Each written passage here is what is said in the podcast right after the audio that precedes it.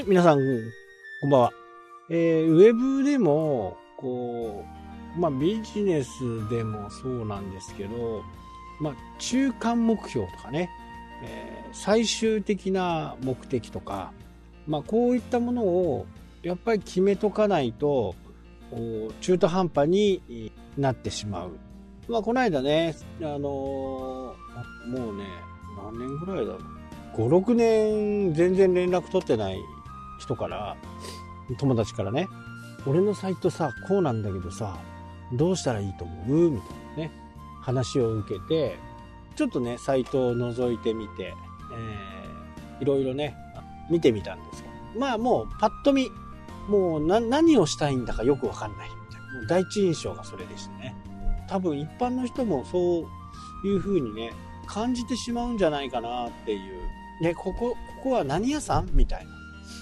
まあ、こうなっていいことは一つもないですよね。一つもない。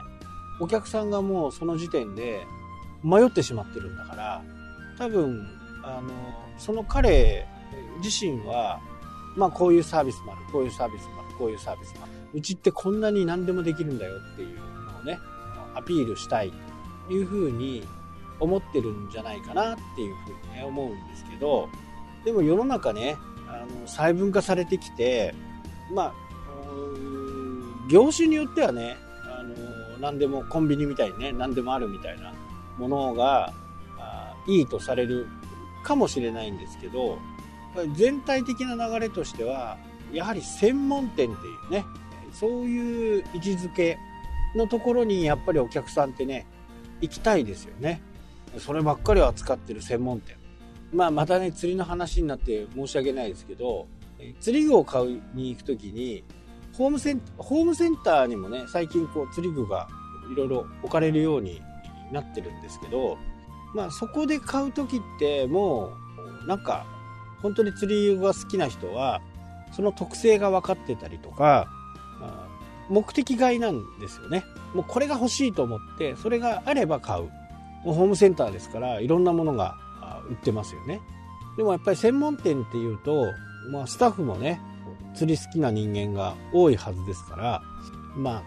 正確か正確じゃないかっていうのはね、正しいか正しくないかっていうのは二の次にして、まあまあ釣りのことについては語れるわけですよ。専門店に行けばね。でも、そういうホームセンターとかに行くと、まあ中にはね、えー、釣りが好きなスタッフさんもいるとは思うんですけど、まあちょっとなんか詳しく聞き出すと、んわかん、分かってなさそうみたいなね。まあ僕はあんまり聞かないですけどね。もうほぼほぼ目的外なんで。でも結果あ、そういうことなんですよね。それをサイトにまとめるって、まあすごい大変ですよね。前、まあだいぶ前にね、ちょっと話したカテゴリーの話なんかも、まあ、まさにこれで、ホームセンターのサイトに行って、釣り具があって、まあ日用雑貨があって、農作業用のものがあってとかね、ま、いろいろあるわけじゃない家電があって。でそれがカテゴリー分けされてると、まだね、えー、いいんですよ。サイトもドカンとこう4つぐらいの大きな写真で、えー、これは何、これは何、これは何、これは何っていう風にね、分かれているような形であればいいんですけど、それがずらずらっと並んで、あれ？これでも何がしたいんだろうっていうふうにね、もう直感思ってしまった。で、お客さん自身はそこから何かこう探してね、えー、見つけ出そうとかっていうふうなことってほぼほぼ思わないわけですよ。思ってるのはサイトうちの会社はね、これはもう素晴らしい商品だから、どっかに乗っけとけば、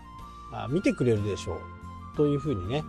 思ってしまうんですけど、これは大きな間違いで、もうめんどくさいものはほぼ見ない。見たって何が何だかよくわかんない。なんかそういうサイトってありませんかね？うーん、もうなんか、もうなんか嫌みたいな。わかんないみたいな。100歩譲って検索窓が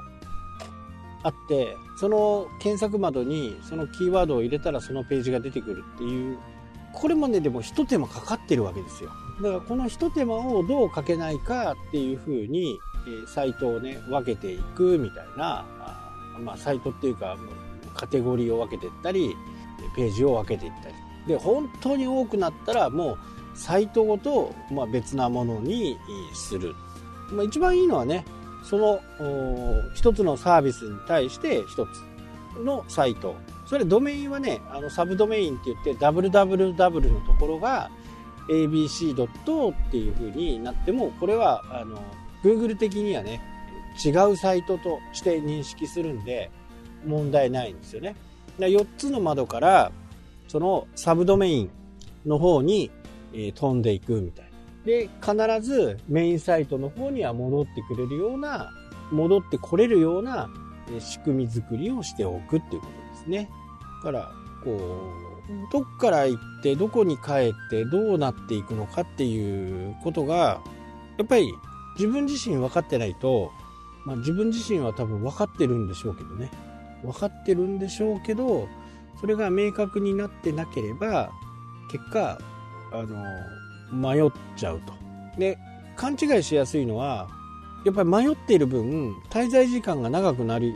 なる傾向があります。お客さん迷ってるから。ここ行って、ここ行って、ここ行ってっていう風にね、えー、いろいろ迷った末、買わない、問い合わせしない、みたいなね、えー、感じになってしまうんです。あ、いい例があります。皆さんね、ダイソーの、えー、ホームページ、ね、サイトを見に行ってください。いつも買っているものがすぐ探せるかっていう。このね、ダイソーのサイトはね、まあ、やっぱ商品ラインナップが多すぎるっていうのがある。ただ、うん、やっぱりサイトを作る人の、まあ一番初めの設計がね、えー、まあ僕は悪いと思う。まあとにかく探せないんですよ。とにかく。目的外だったら、あるかもしれ、できるかもしれないんですけど、こう、100円ショップのね、いいところは、なんかこう見に行ったら、ちょこちょこちょこちょこ、言ったら余計なものを買っちゃうみたいなね、えー、ところがあると思うんですけど、それがね、サイトにはできないんですよ。あっちも見てこいってね。だからね、サイトをね、ちょっと、ほんと見てみてください。そうなったら、そうなった時に、自分だったらどう感じるかっていうのね、えー、ぜひちょっと体感してほしいなと思います。はい、というわけでね、今日はこの辺で終わります。それではまた。